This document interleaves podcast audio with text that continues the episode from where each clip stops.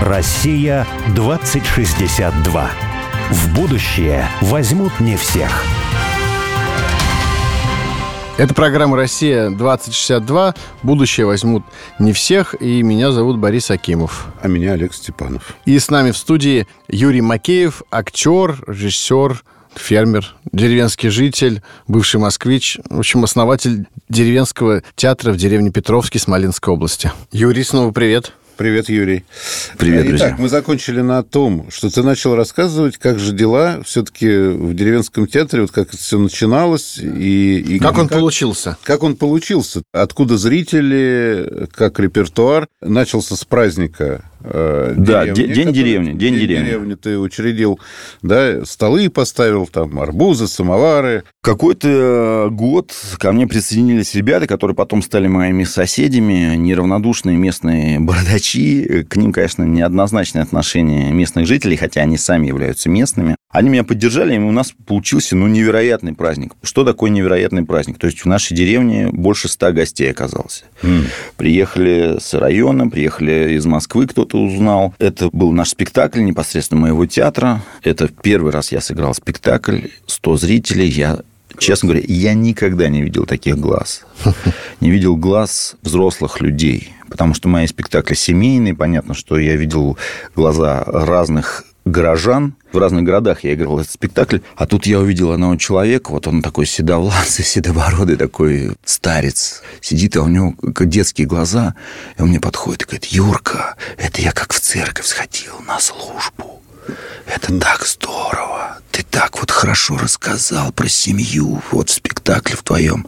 Это ну, и я прям понял, что это правда для них важно. Там же очень много живет фермеров той первой волны, с которыми на самом деле происходит трагедия, на мой взгляд. Потому что они никому не нужны, их дети покидают эти фермы, они уезжают, они не хотят продолжать это дело в большинстве своем. По крайней мере, я сейчас это вижу. Может быть, что-то поменяется, что-то щелкнет у этих детей. Разочарование в том, что это никому не нужно. Никакой культурной среды нет. Все равно она вся в городах, и надо ехать туда. И, собственно говоря, затея-то моя была и в том, чтобы создать некую культурную среду, некое... Мне не важен театр, я не могу играть там как репертуарный театр, там другая должна быть модель. Это арт-резиденция, куда приезжают коллективы, они как в лаборатории там что-то делают, создают. Есть условия, что там не должно быть никакой пошлости, точно не должно звучать ненормативные все эти фразы, потому что ну, это нужно купировать. Этого и так достаточно. Зачем людям показывать? Вот это вообще у меня вопрос к нашему современному искусству, который вот культивирует вот насилие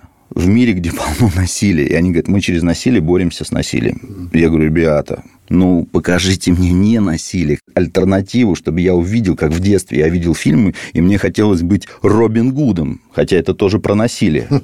Так вот, затея была в том моего театра, чтобы сделать это резиденцией. Мы сделали День деревни, один раз в год мы играем спектакль на День деревни. Если нам удается это сделать два раза, мы счастливы. Если еще у нас какие-то микротворческие истории происходят, что-то наподобие поэтического вечера, мы очень счастливы. Но пока у меня нет своего пространства, вот прям вот дома, театра, театрального зала, куда я могу завести людей. Мне а сложно есть, говорить. Так пока не достроили вот это здание? Борис, нет. Ну, то есть, этот дом построен, внутри происходят микро какие-то истории, но я не считаю это такие домашние радости. Мы себя позиционируем как театром. Вот я даже сюда приезжаю, как Петровский деревенский театр, потому что мы играем спектакли. Мы, когда выезжаем, мы вывозим спектакль, который создан совместный проект театра вкуса и ПДТ. Потому что у меня был спектакль «Деревенские истории» про трех мужичков, мужиков, бородачей. Это меня вдохновили мои соседи. Я увидел просто человека, говорю, слушай, ты же герой. Ты понимаешь, что ты Добрыня или Илюша, или кто у нас там, Илюша, Добрыня, Алеша. Я говорю, не хотел бы ты поучаствовать в такой истории? Он говорит, что это за история? Я говорю, ну, представь, три мужика сидят, спорят друг с другом там Илюша Добрыни и Алеша спорят, кто сильнее, кто быстрее, кто еще что-то. И вот кто-то проигрывает, и в какой-то момент говорит, ах так, ах так, а вы знаете, что у меня? Что у тебя? У меня у деда, у какого деда? У моего деда. Что у твоего деда? У меня у деда курица яйцо снесла. Пфф, старик, ну ты удивил. Если бы слона снесла, мы бы удивились. А что? Ну, яйцо, яйцо. Говорит, а яйцо непростое. Какое? Говорит, а вот какое. Все такие, что, золотое? И что? Че-че, дед мой бил-бил, не разбил. Я, Добрыня, бил-бил, не разбил. Никто разбить не может. А второй говорит, да ладно, это ерунда, у меня у деда хлеб разговаривал. Говорит, ну ты вообще завираешь. Говорит, как? Говорит, дед повернулся с армии. Говорит, бабка есть хочу, давай, что там, амбар, что там, мети, сусеки. До сих пор не знаю, что такое сусеки, ну там скреби. В общем, хлеб.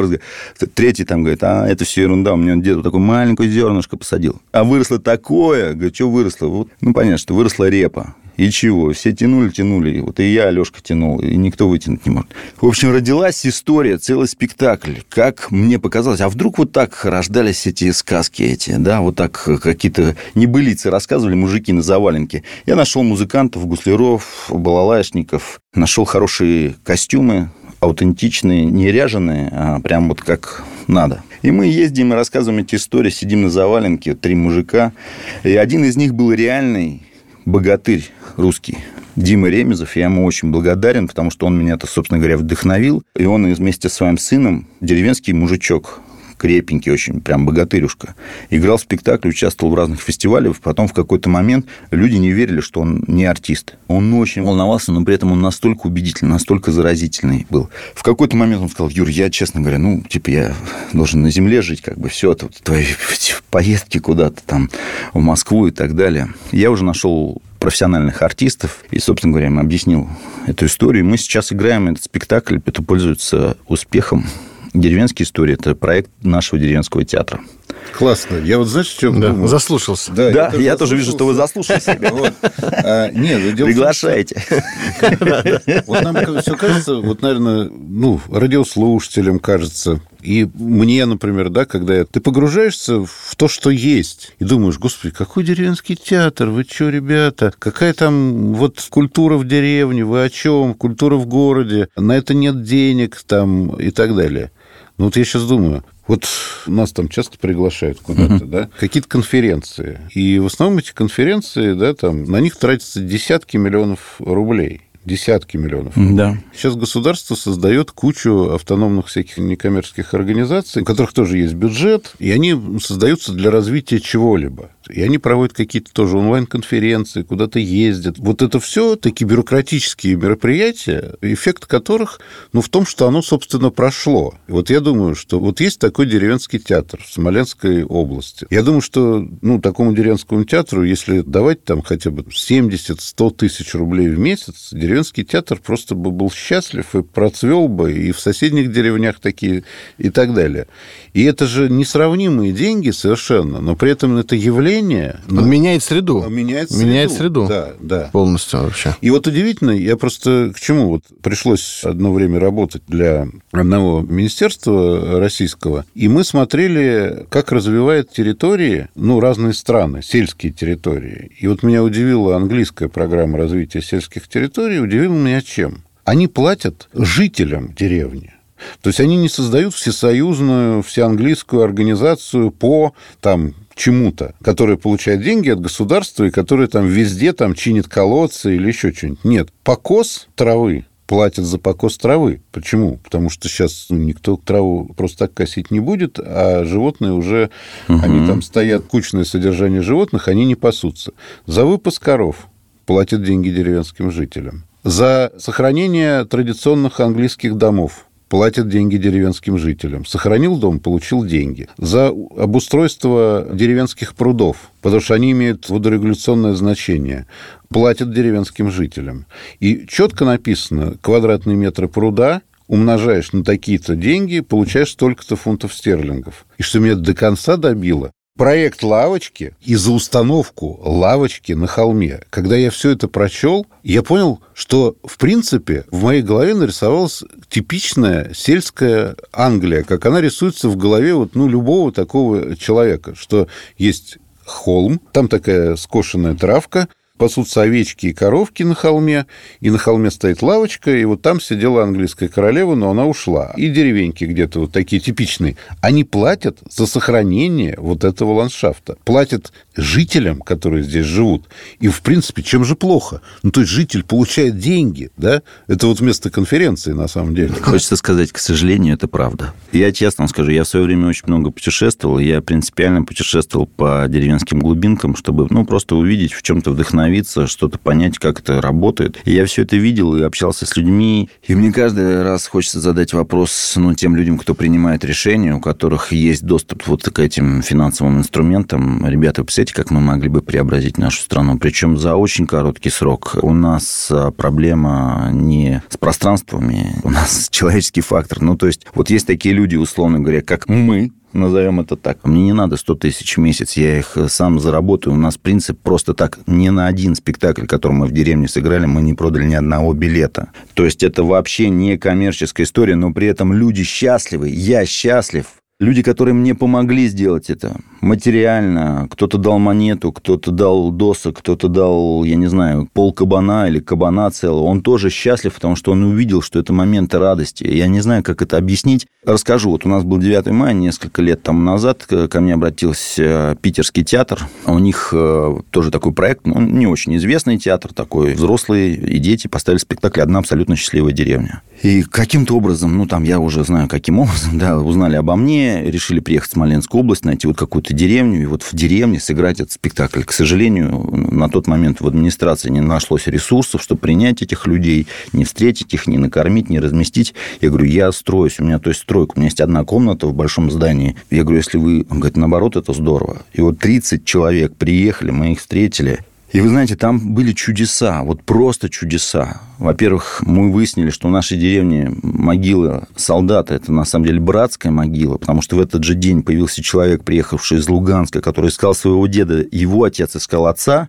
ушел из жизни, вот дали архив, и он нам привез полное описание боев за нашу деревню чуть ли не поминутно кто где, на какой позиции находился, кто где погиб, куда кого захоронили. А это Смоленская область, это Вяземский котел, это место памяти это же есть миссия, что вот наши эти бабушки, дедушки, которые перенесли такое напротив моего дома, дом культуры на 300 мест. Я думаю, как они в 50-м году смогли построить с колоннами этот театр? Дорогу не построили в деревню, а дом культуры на 300 мест построили, общественную баню, медпункт, еще что-то. А сейчас нету ничего. То есть, понятно, этой деревни уже практически нет. И вот благодаря тому, что уехали эти семьи, кто-то пытается заниматься там ремеслами, кто-то пытается там построить гостевой домик и кого-то принимать понимать. И я понимаю, что вы им вот это, вот то, о чем мы говорим, да, ну чуть-чуть их поддержи, немножечко. Я знаю точно, что в стране есть ресурсы у некоторых людей. Этим людям чихнуть мне не надо 400, 500, тысяч квадратных метров. Мне нужна пристройка к зданию 100 квадратных метров в один этаж, куда поместится 50-60 человек. Ну, для чего это нужно здание? Что когда непогода, люди зайдут в это помещение, дети сядут на теплый пол, в уютное, артисты включат софиты, расскажут историю, а эти люди будут плакать, смеяться, радоваться.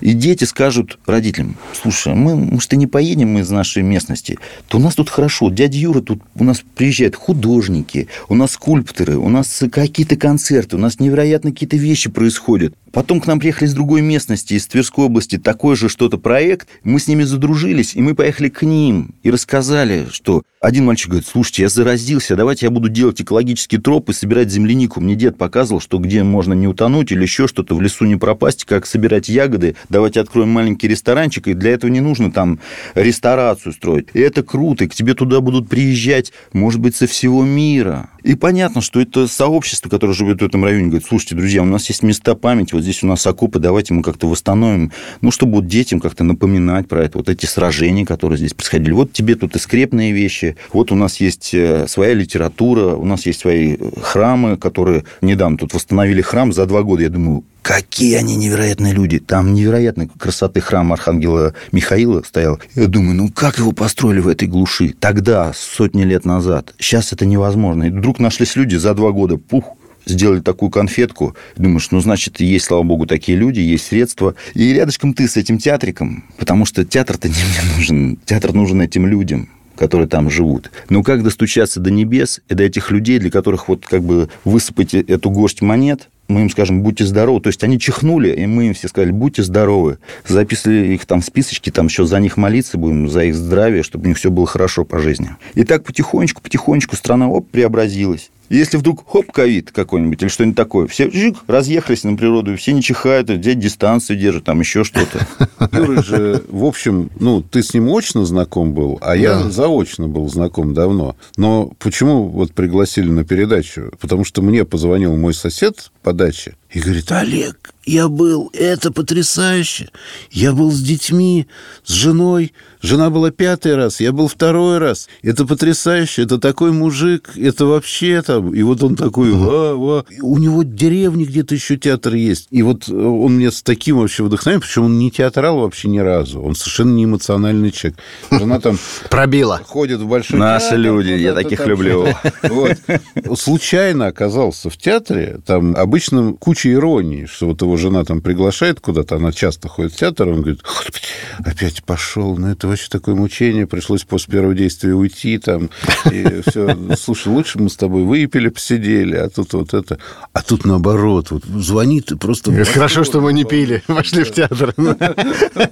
Спасибо этому человеку за то, что он пришел, что у него было открытое сердце. Скажи, а вот мы же всегда пытаемся о чем-то таком поговорить э, великом, вот, Глобальным.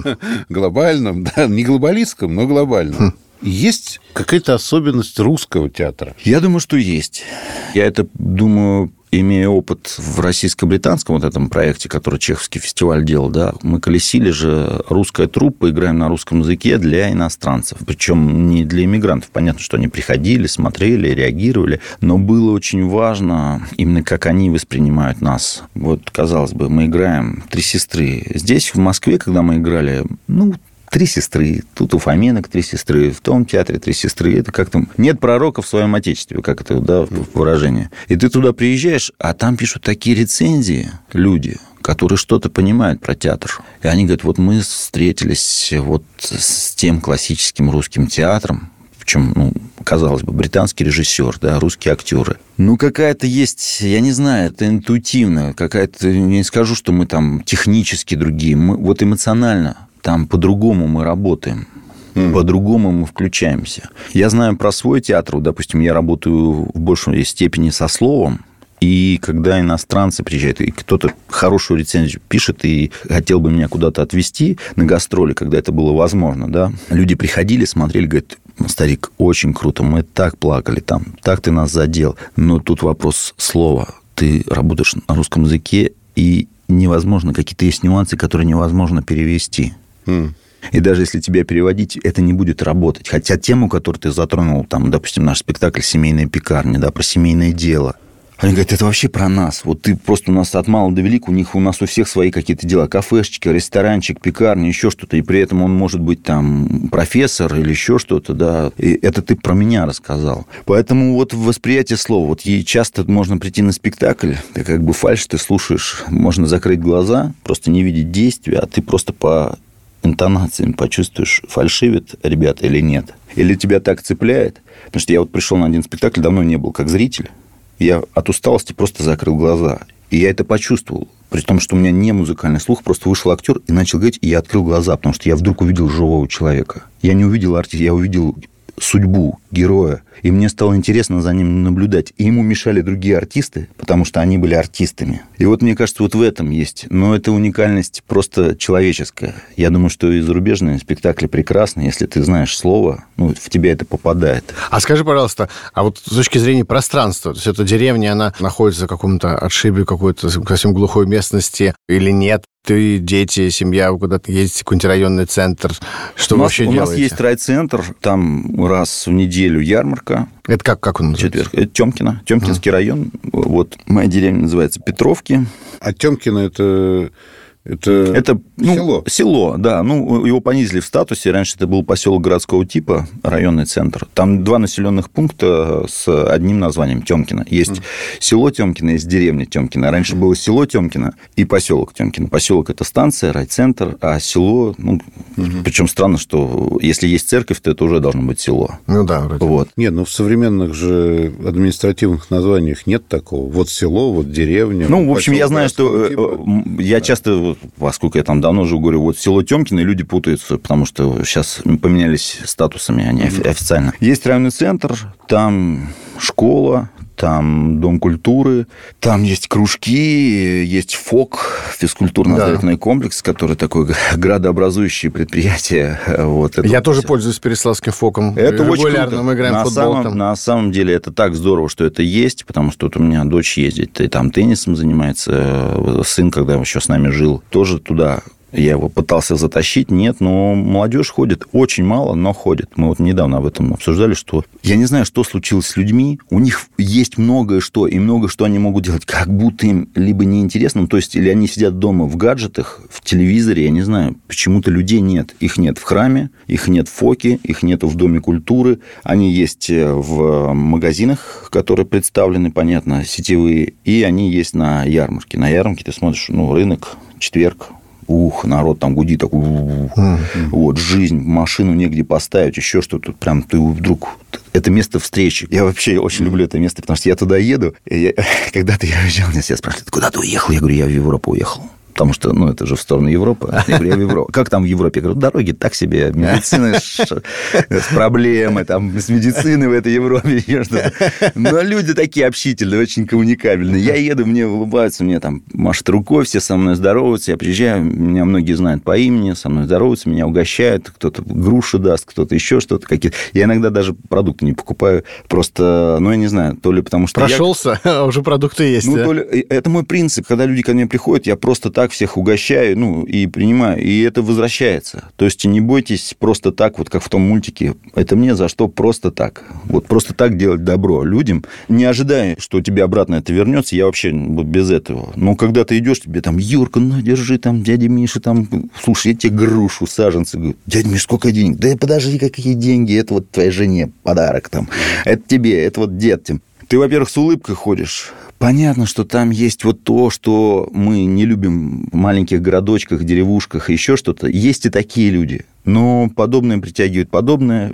Я встречаю только очень хороших людей. И оттуда счастливо уезжаешь. Это вот место, когда мы собираемся, общаемся, там находится коммуникация, с кем-то там поговорил, ой, а вы знакомы? Нет, это Юра, там, это, это Саша, это там Борис, это Олег, там, ну и так далее. А у него театр, а у них ферма, а у них это. И мы вот через эту коммуникацию приглашаем к себе. Люди обижаются, если ты к себе не пригласил, там, вот на день деревни, еще что. Я говорю, ребят, но ну мы не можем всех принять. Вот в прошлом году почти 200 человек к нам приехало. На каком-то мероприятии я знаю, что местные работники культуры даже снимали, и мне так на ушко сказали, Юра, вы знаете, что у нас тоже в этот день мероприятие, но у нас в четыре раза меньше людей, чем у вас в вашей деревне. Вы же нигде не анонсировали, то есть нигде плакатов, афиш не висит. Это сарафан сработал, люди приезжают, мы уже даже не знаем, кто эти люди. Если раньше мы хотя бы знали, а, это друг вот этого, а тут откуда мы из Вязьмы, а вот мы из Гагарина приехали. И у нас своя микроярмарка, свои мастерские, какие-то поделки. Мы не уникальны, это работает, я знаю, ну, во многих регионах, просто мало кто об этом знает, и мало кто понимает, что так можно. Потому что первый вопрос, а что так можно? И хочется сказать, так нужно, ребята. И тогда мы преобразимся. А преображение,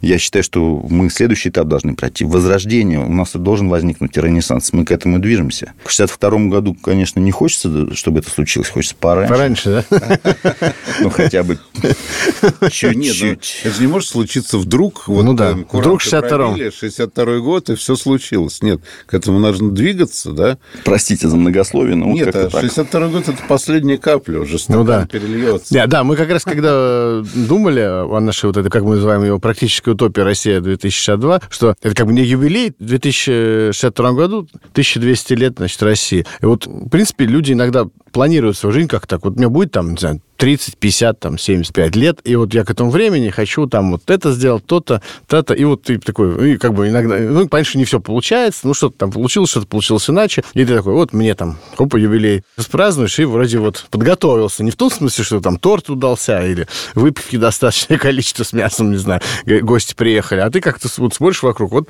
пространство вокруг себя к этому подготовил, да, вот mm-hmm. в этом мы так к этому нашему проекту так вот относимся, то есть вот, чтобы, знаешь, вот в 2002 году, условно, да, там, вдруг, если живем. Посмотрел вокруг? Да, вот. Не, я да, по-другому тебе скажу. В 2062 году, когда нас уже не будет в горе, да, кто-нибудь сказал, слушайте, были два таких чувака, Вот. Ага. Чудака. Оказалось в 2023 году, что они мелят чушь. А на самом деле, посмотрите, вот оно вот. Как с велосипедами да, у тебя, да. да. Как с вертолетами, как с телевизором, с интернетом. Какие-то чудики сидели в гараже, какие-то чудики в мастерской, в деревне и так далее. А мне кажется, на этих чудиках и держится этот мир. Это точно. Спасибо большое. Спасибо вам, друзья. Спасибо, Юр.